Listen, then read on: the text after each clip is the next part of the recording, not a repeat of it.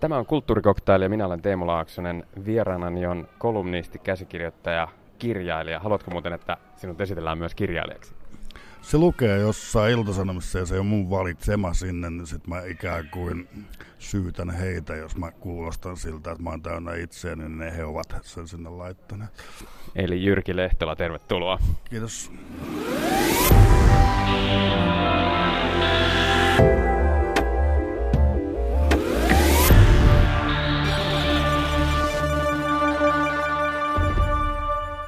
Olen lukenut antamiasi lehtihaastatteluja, niitäkin löytyy, vaikka olet vähän kitsastellut niiden antamisessa takavuosina. Ja yksi teema lyö melkein jokaisesta läpi, ilkeys ja vittuilu. Jokainen haastattelu tavalla tai toisella ottaa kantaa siihen, oletko ilkeä, kun kirjoitat kolumneasi julkisuuden ilmiöistä ja ihmisistä. Mikä, mikä sun määritelmä on ilkeästä, mitä se on? Siis mä määrittelen sen niin, että mennään sellaisille alueille, joihin ei ole sopivaa mennä, jotka oikeasti satuttaa, jotka menee ja herkkipisteisiin. Ja tässä näkökannassa mä en koe itseäni ilkeäksi. Esa Saarinen esitti liki 35 vuotta sitten Terässinfonia-kirjassaan vittuilun peruslauseet, joista yksi kuuluu näin. Vittuilu on älyperäistä toimintaa, joka edellyttää abstrahointia.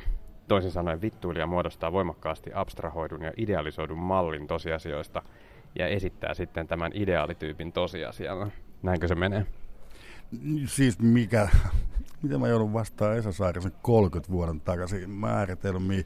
Menee myös niin ja sitten on tuhat eri lailla tota, mahdollista vittuilun määritelmää. Et mä kun me tehtiin sijahoito-opasta, niin näin niin kuin jälkikäteen ajatellen, se oli siis, siinä oli sekä kirjallisuus että filosofia ikään kuin polttopisteenä tai whatever se sanasta onkin, niin se pointti oli se, että koitettiin päästä pois niin kuin tällaisesta selkeistä määritelmistä, joita oli esimerkiksi filosofiasta tehty nyt niin kuin positiivismin takia vuosikymmeniä, ja me tehtiin sen vielä niin kuin pahemmin. Meistä tuli niin kuin, ihan siis, niin kuin, me ei mitään muuta tehty kuin määritelty maailmaa, niin mä koitan tässä tässä vaiheessa elämä oppi, että niin älä koita saada yhden lauseella ikään kuin lukittua mitään niin siksi mä oon vähän heikko haastateltavakin.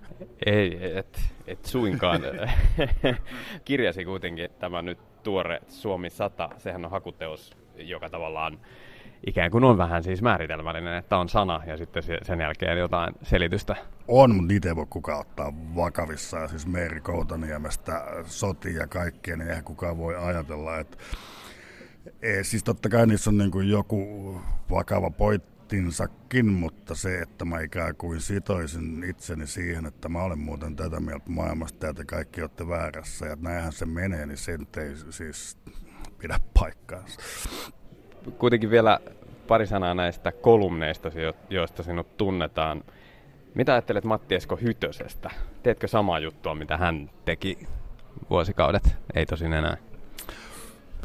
Siis ainoastaan siinä mielessä, että Matti Esko Hytönen oli Suomessa ehkä selkein tällaisen niin kuin tietynlaisen kirjoittamisen, siis niin kuin älyllisen vittuilun uranuurta ja minkä, mitä sitten se ei ollut ollenkaan viime vuosina, mutta kyllä mulla on paljon siis siis pölliminen, mitä mä harjoitan, niin se on tullut ihan siis semmoisia kuin Craig Brownia tavallaan tuossa kirjassa, kun mä innostuin kolmesta pisteestä ja huutomerkeistä, niin sehän oli ihan se, siis niinku tollaista jopa vähän, olin tietoinen sen Tom Wolf niinku imitoinnin säädittävyydestä. Kuka se on Greg Brown? Se on tota, brittiläinen kirjailija, arvostelija Private Eyes, se on aloittanut tänne, se on siis, mul, mä oon pöllinyt sen, niin tällaisen, tota, että se kirjoittaa toisten nimillä päiväkirjoja, joita mä tuossa niin kopioin Suomeen. Niin kuin eläydyt toisen ääneen, Joo. että miten hän puhuisi. Joo. Olet kirjoittanut sekä Iltasanomiin että Iltalehteen, näihin pahamaineisiin iltapäivälehtiin. Erottaako jokin ne toisistaan? Me, se, kyllä, niillä on siis selkeitä tota, erilaisia painotuksia, mikä on ihan hyvä. Ja sitten kun on julkinen maailma, niin siinä ne on samanlaisia. Mutta siis poliittiset painotukset on vähän erilaisia nykyään, mutta semmoinen on sanottava ja mulla on tässä taas niin verrokkeina ihmiset, jotka ovat kirjoittaneet niin sanottuihin vakaviin lehtiin, että mulla ei ole koskaan ollut minkäänlaista ongelmaa kummassakaan iltapäivälehdessä, että noin ei saa tehdä tai että pitäisiköhän sun vähän miettiä meidän linjan kannalta tai whatever, niin mulla on ollut täysin vapaat kädet. Tää on vähän tällaista niin kuin koputa systeemiä, että nyt ei ole kauaa kusipää. Mikä on niiden poliittinen ero? Poliittinen ero on se, että tuo Iltasanomat on tällä hetkellä oikeistolaisempi kuin Iltalehti, mutta mä luulen, että Iltalehden tällainen ikään kuin, mitä nyt sanoisi, populistinen niin kuin, mukavasemmistolaisuus johtuu ihan vain siitä, että ne reagoi iltasanomiin, että se on niin kuin, erottautumista. erottautumista ja sitten siinä on myös otet, siis että ei, ei, mä en usko tällaiseen lainkaan, että kuka käskee kenenkään olevan mitä mieltä. Että se on ihan sattumaa, että kuka on palkanut kenenkin ja sitten meillä on tässä Tommi Parkkonen ja sitten meillä on tässä joku muu ja näin poispäin. Niin, et, päätökset eivät tule valitettavasti aina niin ylhäältä kuin ihmiset luulevat. Minkä takia olet pomppinut edestakaisin näiden välillä? Öö, siis ihan sen takia, kun öö, Iltasanomat suhde loppu ja Iltalehteen pyys, tai siis hain ja otettiin ja sitten tota, Iltalehdessä olin aikana niin, ja Ulla Appelsin otti muhun yhteyttä Iltasanomista, että haluaisitko tulla takaisin kotiin ja sitten mä olin, että no miksi en. Jyrki Lehtola, tienaat siis leipäsi kirjoittamalla julkisuuteen julkisuudesta – nyt uuden Suomi 100-kirjasi kanssa olet itsekin henkilönä julkisuudessa tavallista enemmän. Miltä se tuntuu? Saako kiroilla? Ihan, ihan vitun kiusalliselta. Mikä siinä on kiusallista? Ihan vaan varmaan siis tällainen niin kuin, luo, siis suhteessa omaan luonteeseen ja jos on pystynyt niin kuin 53-vuotiaaksi saakka olemaan vähän jotenkin vaivaantuneena taustalla, niin sitten sit nolla olla vaivaantuneena keskellä. Aika paljon näissä julkisissa esiintymisissä sitten harrastat juuri tätä, tätä itsekritiikkiä. Onko se suojautumiskeino vai, vai niin kuin luonteesi peruspilari? Mä luulen, että se on kaikkea noita ja sitten se on myös tota, palaan aina tähän tiettyyn kasvattavaan hetkeen elämässäni, niin se on seurausta edellisestä julkisuushetkestä, joka oli sijahoito-oppaan, siihen liittyvät asiat ja Markku Eskinen itse varmasti esitti asioita ja mä huomasin, että mä en kykene tähän, että mua alkaa naurattaa niin kuin tänään mun eilen esittämäni väite, niin mä oon vähän sellainen. Sijahoitoopas siis julkaistiin 30 vuotta sitten, ja se oli tämä suomalaisen kirjallisuuden värikäs teilaus. Mä aina luulen, että siitä on kymmenen vuotta, mutta joo, näinpä. Muutama viikko sitten annoit jopa parisuhdehaastattelun ET-lehteen. Annoimme. Niin, aivan, annoitte. Parisuhdehaastattelu vaatii paria, eli, eli avovaimosi Anna Tuori, kuvataiteilija, oli siinä toisena osapuolena. Miksi näin? Ää, koska tota, olen tietoinen markkinatalouden mekanismeista ja, ja kun tämä kirja julkaistiin kustantajalla, jonka markkinointibudjetti taisi olla se yksi kahvi, jonka mä sain sieltä joskus, niin tota, että mun täytyy tehdä jotain muutakin kuin istua kotona ja ihmetellä, että miksei tämä niinku, paska myy, jolloin mä sitten päätin, että mä sanon kaikkeen, että joo, kyllä, ja e- Etelehti oli eka, joka otti yhteyttä, ja mä sanoin siihen kyllä, ja sitten niinku ikävä kyllä vedin puolisoni mukaan tähän, ja sitten mä huomasin, että että ei, tää, ei musta ole tähän, että sitten mä aloin sanoa yhä vahvemmin ei, ja siihen se sitten kaatui. Onko tullut kuittailua kavereilta? Mä luulen, että se, että on ET-lehden kannassa parisuhdehaastattelussa, menee jo niin pitkälle, että ne niin kun, siis, vaan, siis suu auki katselee, että miten toi pystyy hengittämään itsensä kanssa. No itse asiassa kaiken tämän jälkeen on pakko sanoa, mä tietysti luin sen myös, niin sehän oli hyvä haastattelu, että, että siinä tavallaan näkyy tämmöinen niin naisten lehti, naisten lehtien vahvuus. Tämä on tietysti lehti kaikille, ei pelkästään naisille, mutta naisten lehti mäinen. Että päästään lähelle ihmistä. Eihän se, eihän se nyt ole noloa, ne tekee hyvin oma juttunsa. No, siis ei, se, tässä ollenkaan halua dissata ET-lehteä, vaan lähin se, että toi, kun itse 53-vuotiaana luulee olevansa 30 vuotias kaduilla asunut rap-laulaja, niin siihen nähden se oli vähän, että mitä sä teet lehdessä, joka tulee sanoa sitä eläketietoa, I don't know. Luuletko olevasi katuräppäri edelleen? Äh, niin, niinä hetkinä, kun kukaan ei tule sanomaan, että et ole. Jyrki Lehtola, ketkä ovat suosikkityyppisi kautta aikojen, jos ajattelet noin kolumnia-aiheena? Ka, siis mä sanoin että jossain muussakin julkisessa ulostulossa, niin tavallaan kaikki ne, jotka mä itse voisin olla, Paavo Lipponen, Jouko Turkka, ää, kenestä mu- muista mä oon kirjoittanut pahaa tai ikävästi. En mä nyt muista, mutta Paavo Lipponen tulee jotenkin ekana aina mieleen. Mikä Paavossa ja sinussa on samanlaista? Uh, sellainen besserwisser kärsimätön jähmäys, että vittu te olette tyhmiä, että mä oikeasti tiedän tämän paremmin, koska mä luin toissa päivänä tai toissa vuonna Times-lehden. Tässä Suomi 100-kirjassa on näiden hakusanojen seassa myös tämmöisiä ikään kuin omalla äänellä kirjoitettuja puheenvuoroja julkisilta henkilöiltä. Ja äänessä ovat Juha Sipilä, Björn Wahlroos, Sofi Oksanen, Irja Askola, Maaret Kallio, Katri Helena, Renni Harlin, Cheek, Alexander Stubb, Tarja Halonen, Pekka Himanen ja Jyrki Katainen yhteisdialogissa. Tuomas Embuske, Jari Tervo, Timo Soini, Martti Ahtisaari ja Matti Klinge on kirjoittanut esipuheen sinun kuvittelemallasi tavalla. Millä perusteella juuri nämä tyypit? No siis kahdella perusteella noilla kaikilla on selkeä niin kuin jonkinlainen oma ääni, paitsi ehkä Embuskella, jonka ääni on pöllitty joltain muulta. Keneltä? Siis kaikilta niiltä isommilta ihmisiltä, jotka se on tavannut edellisviikolla ja jotka suostuu puhua sille. Ja tota, sitten niillä on myös jonkinlainen no siis selkeä asema. Ja sitten on siis sellainen, mikä musta oli ehkä hauskinta, että tota, sieltä puuttu naisia. Ja tota, mä olin siitä tietoinen, mutta sitten mulla ei vaan niin pääsi toiminut ja mun kustannuspäällikkö ehdotti naisia. Ja sitten mä pidän tehtävistä tai toimeksi annoista, niin se sanoi, että tee Katri Helena ja tee Irja Askola. Ja mä olin, että en, mä en, mä en niin osaa niitä.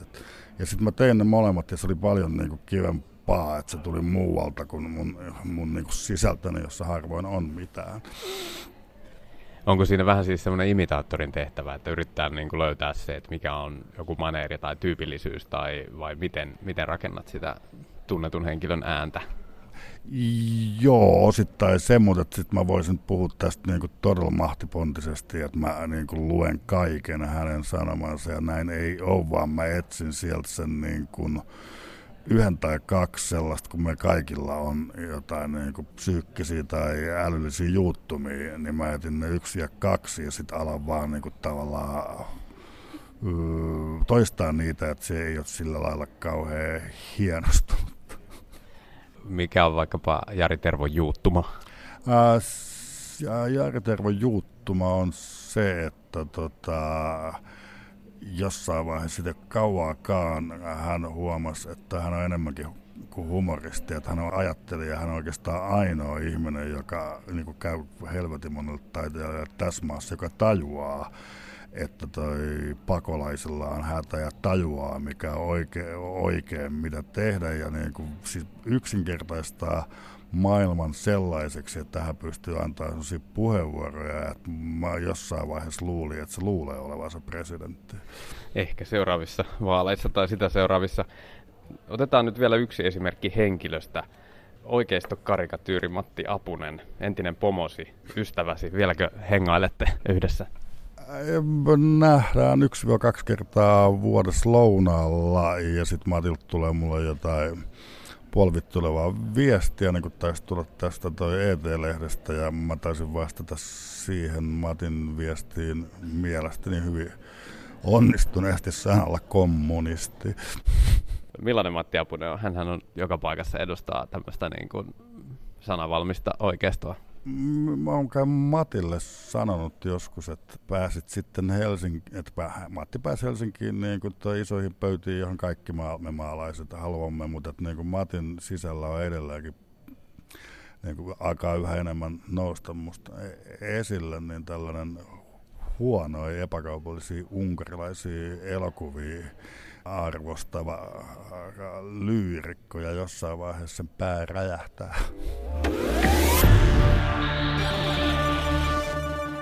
Tämä on siis kulttuurikoktaili ja vieraana on kirjailija, käsikirjoittaja ja kolumnisti Jyrki Lehtola.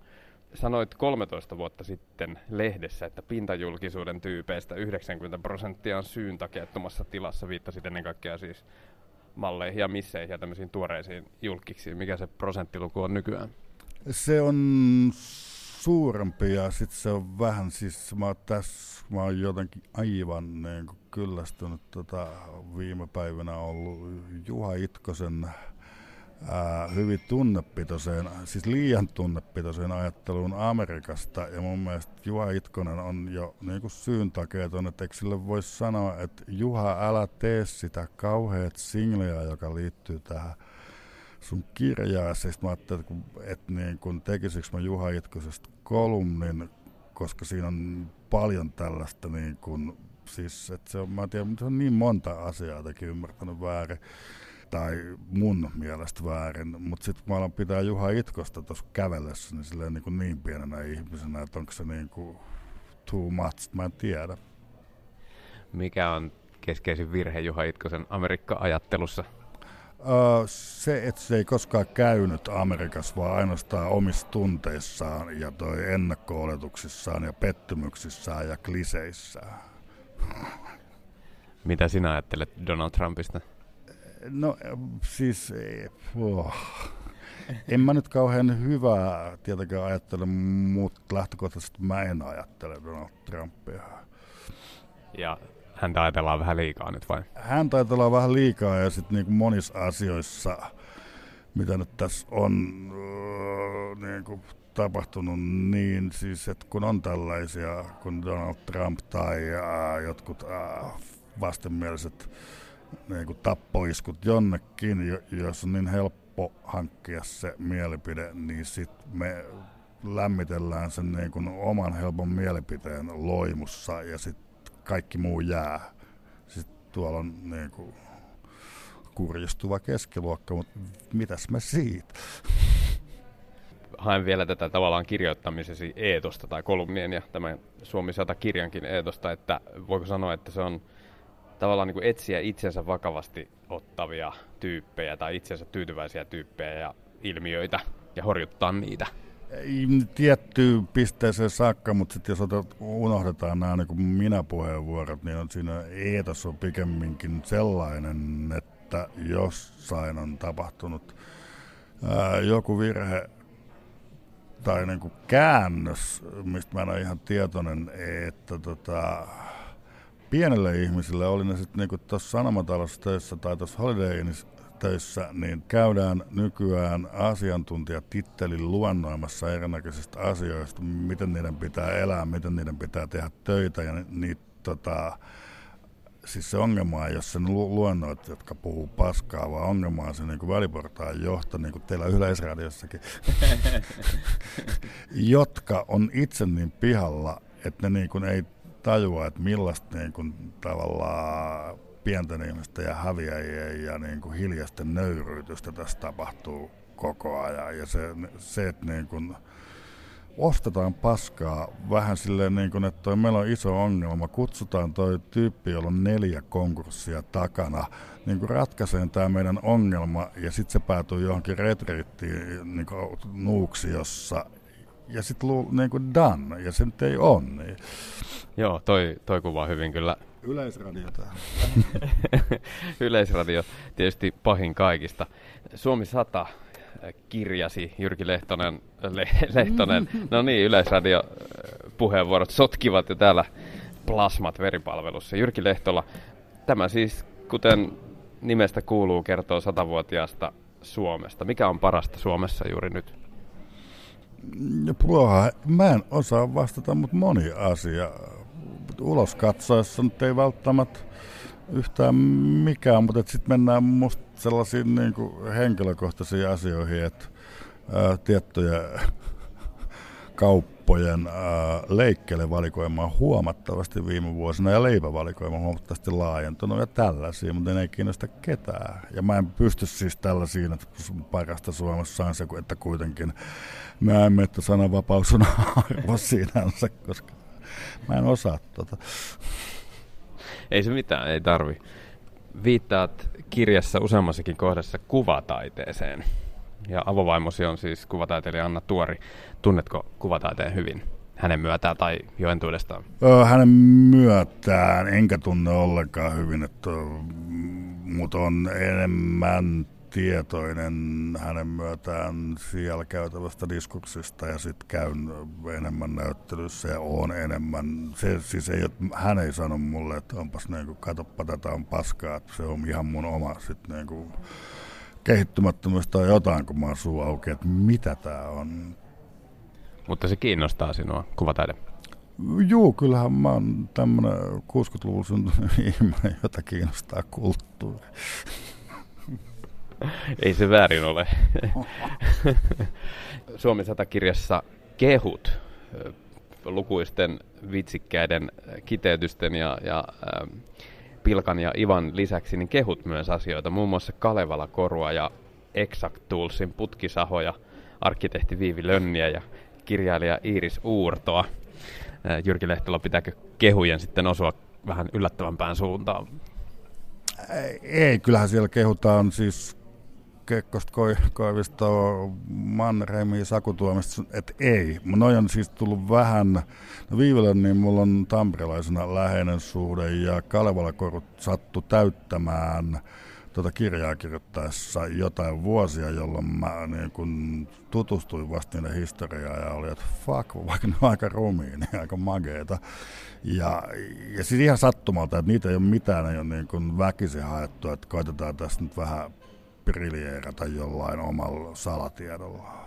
Mikä se oli muuten se Kalevala Korun? He lahjoittivat, tai yritys lahjoitti rahoja hädänalaisille jossain vaiheessa vai? Siis siinä vaiheessa, kun yritys oli saanut koottua ne rahat ää, ja oli niin kuin valmis toimintaan, niin Suomessa oli näitä niin kuin sodan seurauksia niin vahvasti, että ne oli, että fuck it, mikä on just se, mitä Kalevalakoron tyypit sanoo, e, että niin kuin ei perustetakaan, vaan tämä, mitä me ollaan kerätty, niin me annetaan tämä näille ihmisille, joilla menee huonosti, ja sitten niin kuin ikään kuin lähti hetken päästä uudestaan aloittamaan, niin onhan siinä niin kuin jotain mahtavaa. Entäs tämä Exact Toolsin putkisahat, mistä se tuli? Si- siitä, että mä satun tietämään, että ne on saanut palkintoa ja siitä, että mä satun tuntea niiden suunnittelijaa. Et ole itse käyttänyt sahaa, putkisahaa? En ole, mä, kyllä on tietoinen, että se näyttää vähän koomiselta tiedolta se siellä, mutta, mutta se taitaa olla suunnilleen ainoa mun kaveri, joka siellä kehutaan, niin kyllä mä, mä annan itselleni anteeksi. Ja minä myös. Perussuomalaisen Anteron suulla sanot kirjassa Timo Soinista, että hän on, sitaatti, kiinnostuneempi itseensä kuin kansaan kohdistuvista epäoikeudenmukaisuuksista. Sitaatti loppuu. Jyrki Lehtola, kuka tulee Timo Soinin tilalle? Se, joka on tällä hetkellä mun päässä, niin pieni ihminen, että mä oon koko ajan sanomassa Petteri Orpo. Sampo Terho vai? Just joo. Mitä siitä seuraa? Mä siis äh, hilja, hiljainen toi puolueen katoaminen jonnekin, koska ei löydy sellaista niin kuin, tota, äh, fraaseilla latelevaa lihamukia toista kuin Vennamo ja Soini ja sen jälkeen se on vaan niin kuin, siis nyt on valita siitä, että kumman eliitin edustaja valitaan todella pimeä vai, vai, vai todella, todella pimeä eliitin edustaja kirjoittaja Jyrki Lehtola tänään kulttuurikoktailin vieraana tuore kirja Suomi 100. Otetaan tästä muutamia kohtia, sitaatteja ja saat heittää niihin nopeat kommentit. Maabrändi työryhmästä, joka takavuosina ahkeroi Suomelle, Suomelle maabrändiä, niin sanotaan näin, tai heidän valmistamastaan dokumentista. Tehtävä Suomelle oli tärkeä dokumentti maailmasta erkaantuneesta 2000-luvun eliitistä, joiden ratkaisu Suomen ongelmiin oli se, että kansa alkaisi elää toisella tavalla. Mitä sanot tästä? Äh, siis ei oikeastaan mitään muuta, muuta kuin että mun kustannuspäällikkö luki ton, ja sitten kun tuo kyseinen maabränditoimikunta antoi kansalle tehtäviä, se luuli, että ne tehtävät oli mun keksimiä vitsejä, ja ne oli ihan oikeit, niin kun, että, että siis tavallaan jos lukisi se raportti, jota ei enää saa nähdä, niin voi vähän pelästyä siitä, kuinka se kuulostaa siltä, että Suomi on ollut itsenäinen vasta kymmenen vuotta ja me eletään jossain ihan muussa maailmassa, kun me siis milloin siitä nyt on kymmenen vuotta sitten tai jotain, niin olihan se siis hyvin pelottava. Niin sitä ei löydy enää netistä. Ja se on myös toistuva ajatus kirjassa, että on tämä niin kuin eliitti. Eliitin mielestä suurin ongelma on se, että kansa elää väärin. Niin, siis siinä on tapahtunut tällainen, käytän jotenkin mielelläni, koska mä en halua, että mua leimataan minkään öö, puolue tai siis niin vasemmasta oikeasta akselia ajattelijaksi, niin käytän mielelläni esimerkkinä kokoomusta, jolla kuitenkin oli niin kuin pitkään aikaa sellainen vähän niin kuin kärsivällinen yritys sivist, olla mukana kansan sivistämisessä. Mm, ja tuossa kirjassakin on kohta, jos Ilkka Suomenen painaa kätensä, ei painaa päänsä käsiin, kun se kuulee Susanna Kosken niin kuin puhuvan, että niin kuin, et sitten sit vaan niin kuin kokoomus mukaan lukien, kaikki mukaan lukien luovuttiin ja niin kuin tavallaan ollaan totaalisen, tai siis niin kuin hämmentävän ylpeitä siitä, kuinka niin kuin julmia me ehdotellaan, miten ihmisten pitäisi elää sellaista ihmisiä, josta me elämästä minkäänlaista ajuakaan. Sen sijaan, että me koitettaisiin ikään kuin auttaa niitä eteenpäin, vaan niin me kerrotaan, että miten tämä pitää tehdä. No toinen sitaatti. Suomalainen ilmaisemassa tunteitaan. Kiinnostava kokeilu. Ei täysin onnistunut siinä mun niin kuin, tiivistys kaikesta siitä, mitä mä näen, kun jokin, joku täyttää vuosia tai lapsi täyttää vuosia tai kissa täyttää vuosia tai auto hajoaa ja mä katson sitä niin kuin, iloa omasta kykenemättömyydestä kohdata oikeastaan yhtään mitään sosiaalisessa mediassa, niin musta me oltiin hieno kansakunta, kun me oltiin hiljaa ja estyneitä ja niin kuin kymmenen metrin päässä toisistamme jossain metsässä. Ja tuossa kirjan kohdassa tulet myös pohtineeksi someraivoa ja siinä esität itse asiassa ihan kiinnostavan kysymyksen. Kysyt, että onko tämä somessa vellova vihakin itse asiassa teeskentelyä tai liioittelua, kuten nämä ylipositiiviset sometunteet. Mitä vastaat? Siis se on mun kysymys, ja mä, siis, että se on yksi mahdollisuus. Että se on siis, että okei, että nyt, siis, että se on niin kuin, että nyt on annettu toi äh, ahdistukselle purkautumiskanava ja se näkyy vihana ja siinä on kaikki väärin, mutta välttämättä siis, äh, että niin kuin meidän eli Etelä-Helsingin eliitin niin kun, laiskuus ei saa olla sellaista, että me nähdään se vaan vihana, vaan siinä on paljon muutakin. Mä luin, mitähän mä luin, tota, jostain särkylääkkeestä etsin tietoa ja joku oli toi, joku oli tota, kysynyt, että onko kellään, jos on kaksi plussa keskustelupalstalla, että onko kellään tietoa tämän vaikutuksista, niin ensimmäinen vastaus on se, että ei, en mä käytä niitä. Silleen niin kuin, että miksi sä vastaat siihen? Ja tämä koko niin kuin, että et ei olla edes hiljaa silloin, kun ei tiedetä, vaan halutaan niin kuin ylpeänä il, ilmoittaa se, että en mä tiedä mistä on kyse. ja kolmas sitaatti. Urheilu oli pitkään myös se ainoa asia, jonka varjolla lapsi koki ohikiitävän yhteyden isäänsä. Ja siksi 70-luvun Suomessa oli useammankin julkaisemattoman tutkimuksen mukaan satoja tuhansia teinipoikia, jotka teeskentelivät seuraavansa urheilua. Sinäkinkö? Ää, en ollut, koska tota, mun isäni ei ollut kiinnostunut tuosta urheilusta, niin emme saatu kontaktia sillä lailla. Kirjojen avulla? joo, kirjojen avulla, joo. Neljäs sitaatti. Kitsch on satavuotiaan Suomen hallitseva ideologia. Jyrki Lehtola, sano vielä, mitä tarkoitat kitschillä? Ää, ehkä tota, mitä mä tuossa vähän aikaisemmin puhuin näistä tota, asiantuntijoista, jotka tulee, tulee teidän firmoihin ja kertoo miten, mutta tiettyä semmoista iskulause ää, ajattelua, joka on ihan kun menee mihin tahansa niin kun pienen tai ison suomalaisen yrityksen tai ajattelijan tai kenen tahansa sivulle ja kat, nettisivuille ja katsoo sen niin kuin sloganin, niin onhan se pelottavaa, että niin kuin kaikki tämä sivistys, mitä meillä on, kaikki nämä mahdollisuudet, ja sä laitat sloganiksi, että huomennakin on päivä tai jotain muut, ja sitten se, että se niin kuin, jonkun mielestä se onkin hyvä idea, että hei kutsutaan meille puhumaan tämä ihminen, jonka mielestä huomennakin on päivä ja missään vaiheessa kukaan ei niin kuin sano, että vitut kutsuta, että sehän on ihan tyhmä.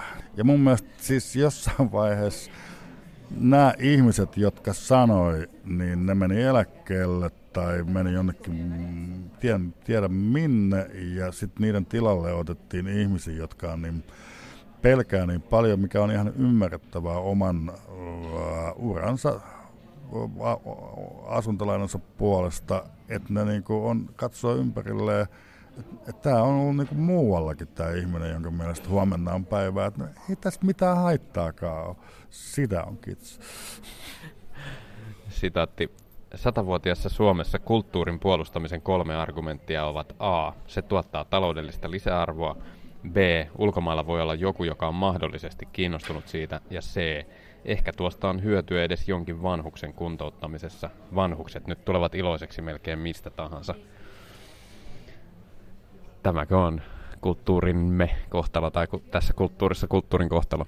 Siis osittain mä oon huomannut Hesaria lukiessani, että niin kuin aika lailla on tullut otsikoihin se, että paljonko jokin maksaa tai että paljon, jo, millä summalla jokin myyntiin ja, myytiin. Ja sitten toi viimeinen kohta on sitten taas tätä niin kuin taiteen edistämiskeskuksen harjoittamaa hyvinvointipuhetta, jo, mikä mä ymmärrän siinä mielessä, että jos niin taiteet halutaan viedä rahat, niin koitetaan etsiä argumentteja, että toi, niitä ei vietä. Se sitten, niin kaikki löytää, ja, niin pelkkaat ihmiset löytää aina ne vanhukset tai lapset tai sairaat ja taike löysi nämä kaikki, että niin kuin taiteella on hyvinvointia edistävä ää, vaikutus.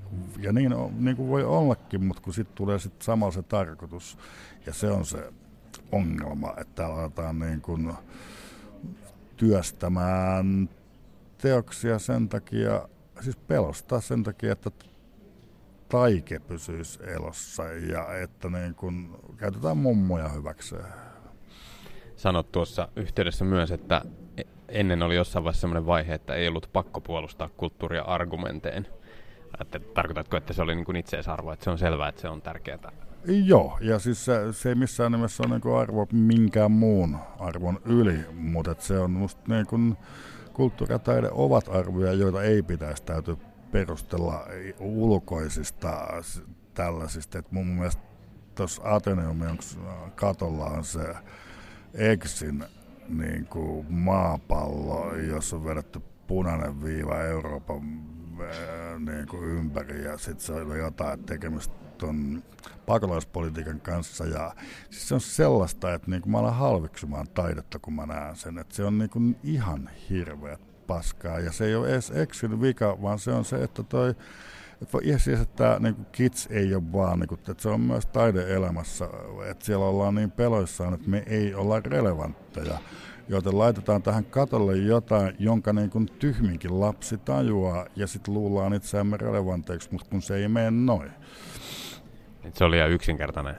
Se oli ihan yksinkertainen ja se relevanssius ei tule siitä, että on lukenut, niin taiteen relevanssius ei tule siitä, että sä oot lukenut päivän lehden ja niin kuin tajuat yhdistää niin kuin kauhean lakanan ja sen uutisotsikon, koska se, se on vaan niin kuin, se on niin kuin päivän mainos tai se on mun kolumnini, jota mä en kutsu taiteeksi. Seuraava sitaatti. Koskaan ihmiskunnan historiassa ei ole niin vähäarvoiset suoritukset saaneet niin suuria uploadeja kuin nykylapsuudessa. Jyrki Lehtola kommentti tähän. Ihan liittyy vaikka omaankin perheeseen, ei nyt enää, mutta että, kyllä mä muistan, että asiat, mitä mä tein lapsuudessa, niin ne eivät saaneet. Oli vähän sillä, että no niin, meistä nyt sitten pomppimasta ja nykyään lapset tulee, aikuiset istuina tulee esittää jonkun tanssitemppunsa ja sitten sit kuka, kuka, sit ei voi olla sillä lailla, niin kuin, että no, voisithan sä vähän harjoitella. Vaan että koska lapsi luo, niin si, tai ei edes luo, vaan niin pystyy imitoimaan kaupallisen tanssin alkeet säälittävästi, niin se on niin kuin määritelmällisesti hieno asia. Toisaalta tutkimukset kertoo, että nykylapset ja nuoret ovat kiltimpiä ja empaattisempia ja vuorovaikutuskykyisempiä ja fiksumpia tavallaan kuin koskaan ennen. On ne sitäkin, mutta en mä tiedä johtuuko se siitä, että mä kehutaan niiden siis huonoja tanssiesityksiä. Mä en tiedä mikä tässä on kausaliteetti. Eikö lapsia pidä kehua? Pitää, pitää, mutta eihän niillä voi niin kuin, sanoa kaikesta skeidasta, että onpa hyvin, koska sitten siitä lapsesta tulee ihminen, joka ajattelee, että huomenna on päivään ajatus, niin niille pitää myös sanoa, niin kuin, että ei, että sun täytyy niin kuin nyt mennä omaan huoneeseen tai pihalle ja niin kuin miettiä tämä sun tanssikuvio uudestaan, niin sitten se kehittyy. Että kyllä mä nyt on niin koin oman lapsuuteni, että jos mä jotain uskalsin, niin kyllä yleensä tuli sinne, että ei. Seuraava sitaatti. Suomalainen mies, miten se on päästetty tuollaiseksi? Olisiko aika myöntää, että ei pää parane vain puita pilkkomalla? Tämä ei ole tota, ihan siis suomalaisesta mielestä tähän Matti Vanhas kolumni, niin ei mulla tohon oikeastaan sen kummemmin mitään lisättävää. Ja sitten hakusana Suomi satakirjastasi sisu.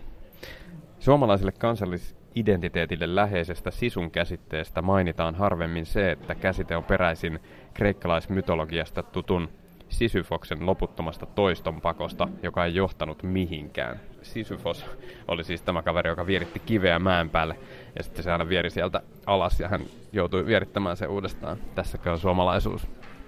Äh, joo, mutta siinä on tavallaan se, että toi, mä istun autossa ja keksin, että sisu Sisyfos ja heitä niin kuin, laita mutkat suoriksi. Ja, et ei, siis en ala taaskaan sanoa sulle, että tässä on suomalaisuus. Toi oli yksi vitsi, joka tuli mieleen. Mutta se nauratti mua, ehkä se osuu johonkin. No hyvä.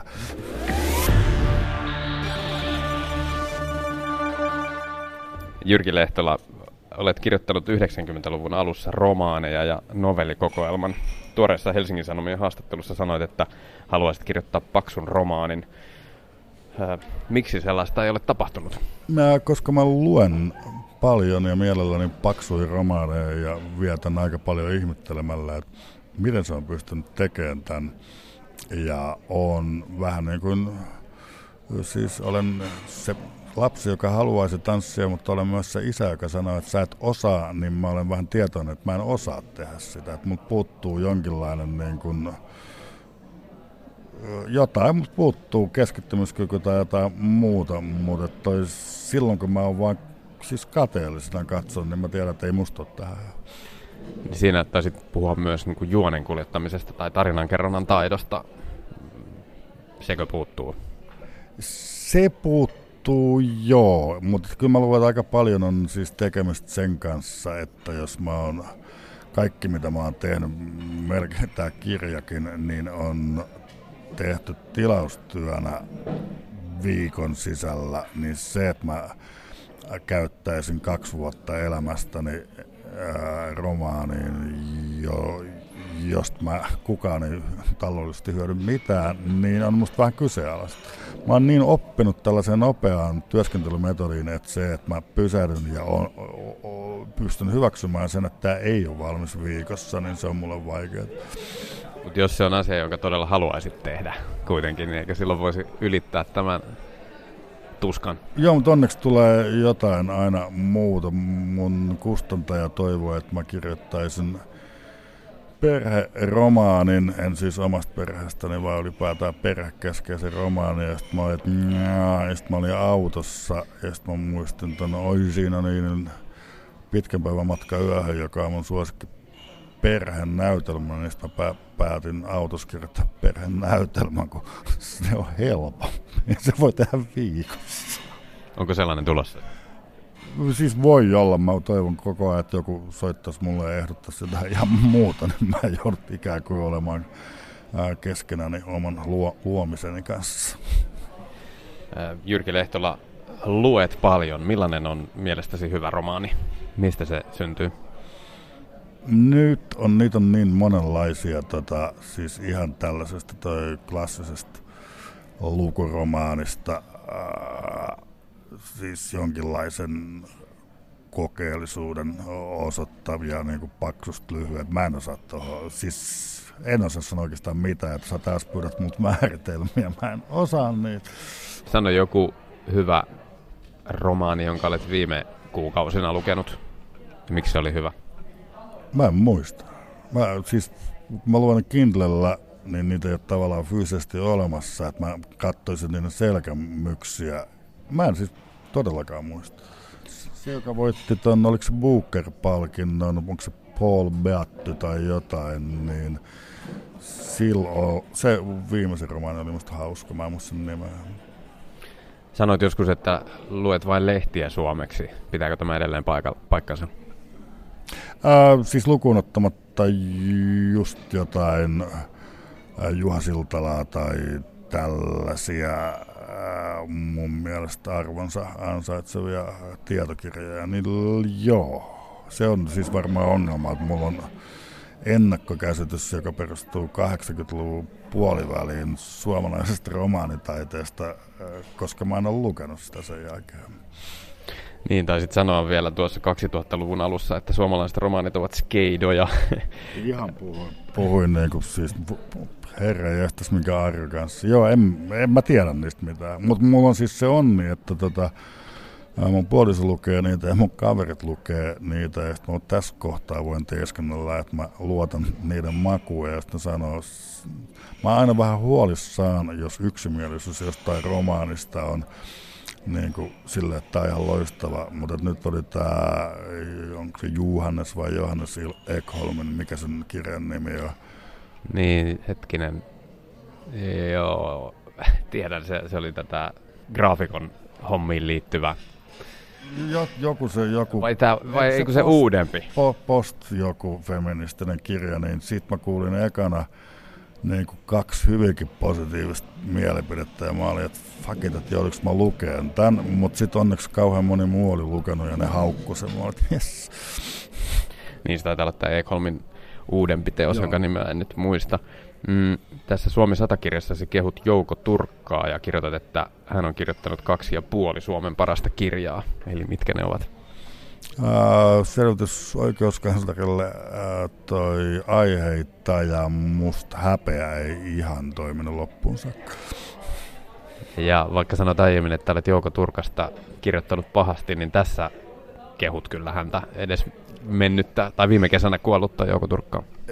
Joo, ja siis mä kirjoitin Jouko Turkasta pahasti sen takia, että niinku, no, niinku kivempi tavallaan ää, kisailla Jouko Turkan kuin jonkun muun kanssa. Että olihan se niin kuin helvetin sekainen ja hauska ja älykäs ihminen, niin, ja, jolla sitten tuli kaiken näköisiä sammakoita ja ylilyöntejä, mutta onhan se kivempi vittuilla aikuis niin kuin pöydässä kuin lasten kutsu. Jyrki Lehtola, olet kotoisin Tampereelta. Hävettääkö?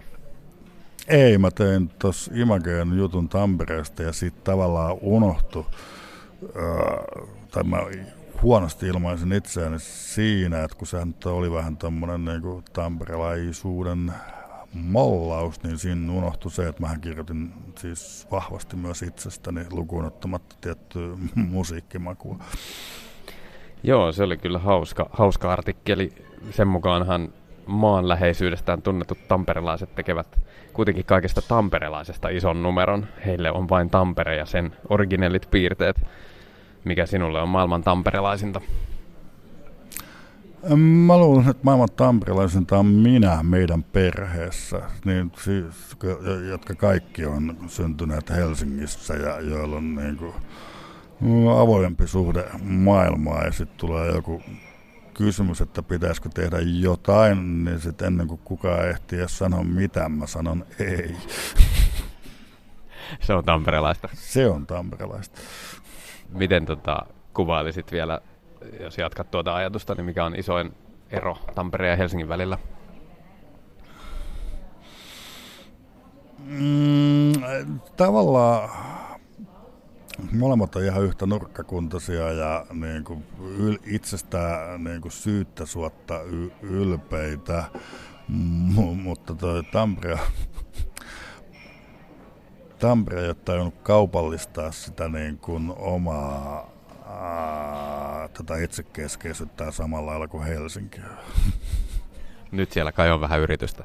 Nyt siellä, mutta kun ne, ne ryssii tällaisen, kun se on se tota, tamperilaisten luonne, että niin kuin, ei tästä tule mitään ja en mä nyt ala itseäni tässä ja ei, niin ei sit tule mitään. Seuraatko jääkiekkoa? En. Sinulla ei ole mitään Ilves- tai Tapparasuhdetta? No ei, mutta mulla on se säällittävyyssuhde, että toi siihen aikaan, kun, kun se nyt sitten yläaste vai alaaste, mä en ole ihan varma, kun piti sitten hankkia Ilves tai Tappara takki ollakseen pihalla, koulun pihalla olemassa, niin mä en taju miksi mä hankin, ehkä se oli mageempi, niin ton hifk-takin, ja siinä mä sitten seisoin koulun pihassa ja mietin mitä on cool Tampereeksi. Nuori kapinallinen. Nuori idiot. Tuliko sanomista? Ei tulle. Mä luulen, että se oli vähän samalla lailla kuin ET-lehti, että ne antaa tuon hölmön olla. Kumppanisi kuvataiteilija Anna Tuorin mielestä olet maailman kannustavin ihminen. Tämäkin kävi ilmi tuosta ET-lehden haastattelusta. Onko tässä tämmöinen hauska ristiriita tämä julkisen työminesi kanssa? Ja niin mä kyllä kyseisen lauseen nähtyäni vähän ihmettelen, että mistä peräisin, mutta sitten mä että mä en kysy, koska mä haluan elää valheessa. Mutta siis ei, mähän on ihan, siis kannustan kaikkea näin elämän positiivisena ja toi siis mun ää, iltasanomat kirjoittelu, en mä koe sitä mitenkään tällaiseksi niin kuin negatiiviseksi, vaan se on, tai ainakin pyrin, että se olisi jonkinlaista vaan ilottelua tietyn diskurssin sisällä, että ollaan aika lailla niin kuin kaukana mistään sen kummemman elämäasenteen niin kuin legitimointiyrityksestä. Ja hauskojahan ne ovatkin. Sinulla on 15-vuotias tytär. Mitä olet häneltä oppinut? Ää, tota, tietty ulospäin suuntautuvaa, vahvaa ulospäin suuntautuvaa asennetta maailmaan muun muassa. Mitä te teette yleensä yhdessä? Ei 15-vuotias halua tehdä No siis äh, mulla on tällainen äidiltäni opittu tapa, että toi, äh, noi kokeisiin luetaan yhdessä, niin me tehdään tällaisia, mutta eihän 15-vuotias halua olla missään lähelläkään mua. Mutta siis se on ihan äh, ihminen, joka periaatteessa voisi joskus halutakin tehdä mun kanssa jotain, mutta mä en ole ihan varma siitä. Äitisi ja isäsi kuolivat auto-onnettomuudessa reilu parikymmentä vuotta sitten. Minkä, minkälaiset muistot siitä jäi, tai mu- mitä, kun tällä tavalla töräytetään, niin mitä siitä tulee mieleen ensimmäiseksi? Ei siitä siis tuu oikeastaan, he kuolivat ja tota, kuolivat yhdessä, mikä on verrattuna moneen muuhun pariskuntaan niin kuin, uh, parempi asia kuin katsoa sitä toista kärsimässä ja sitten mä oon niin kuin esittänyt myös tällaisen väitteen, että koska me emme joutuneet katsomaan vanhempiemme niin kuin degeneroitumista, joka on tuossa kirjassakin muuten, niin me säästyttiin tietyltä aikuisuuteen kuuluvalta niin kuin kasvattavalta kokemukselta. Niin vanhempien vanheneminen. Niin, joka taas kasvattaa sua itse, itseäsi ihan helvetisti, kun niistä vanhemmista tulee tota lapsia ja sä joudut ottaa sen aikuisen rooli ja siinähän sitten kasvatat niinku mun, mun pointtini tässä niinku ylipäätään vähän kun katselen tuossa äh, ihmisiä, jotka Facebookissa val- valittavat, että isäni kuoli, niin oli se, että, toi, että se suru on puhtaasti narsistista. Että niin kuin, mitä me tavallaan veljeni kanssa, niin suuremme oli se, että toi vähän liian aikaisin meillä. Niin, I don't know, kukin tietysti tyylillään, mutta toi vanhemmat nyt on tehty kuolemaan, niin sit se on... Niin kuin. Tykkäät kuulemma ajella autolla. Mikä on unelmiesi auto? Aa, toi, onko se vuoden 2012 Range Rover? Sellaista ei vielä ole. Sellaisen ei ole varaa, ne maksaa ihan liikaa. Mutta se sopii mun luonteelle katsoa ihmisiä mahdollisimman ylä, ylhäältä, mutta toisaalta kun mediatilanne on mikä on, niin ehkä mä päädyn bussikuskina katselemaan ihmisiä mahdollisimman ylhäältä tai rekkakuskina. Nukut päivittäin päiväunet. Miksi? Öö, en mä, siis toi eteläisen tieto ei se nyt ihan noin ole, mutta toi joo, koska mä on, en oikein pysty tekemään kunnolla töitä tota, muuta kuin aamulla, niin mä herään hyvin aikaisin aamulla ja sitten kun kaikki muut kuitenkin haluaa, tai siis ovat vahveilla illalla, niin mä koen, että mun on hyvä olla myös hetken aikaa heidän kanssa. Kuinka usein siis nukut päiväunet? Kaksi kertaa viikossa. Ja tämä pahamaineinen tai hyvämaineinen ET-lehti taas tässä sanoit siinä, että avovaimosi on älykäs keskustelija, kun sinä taas lähinnä heität vitsejä väliin. Mistä tällainen piirre kertoo?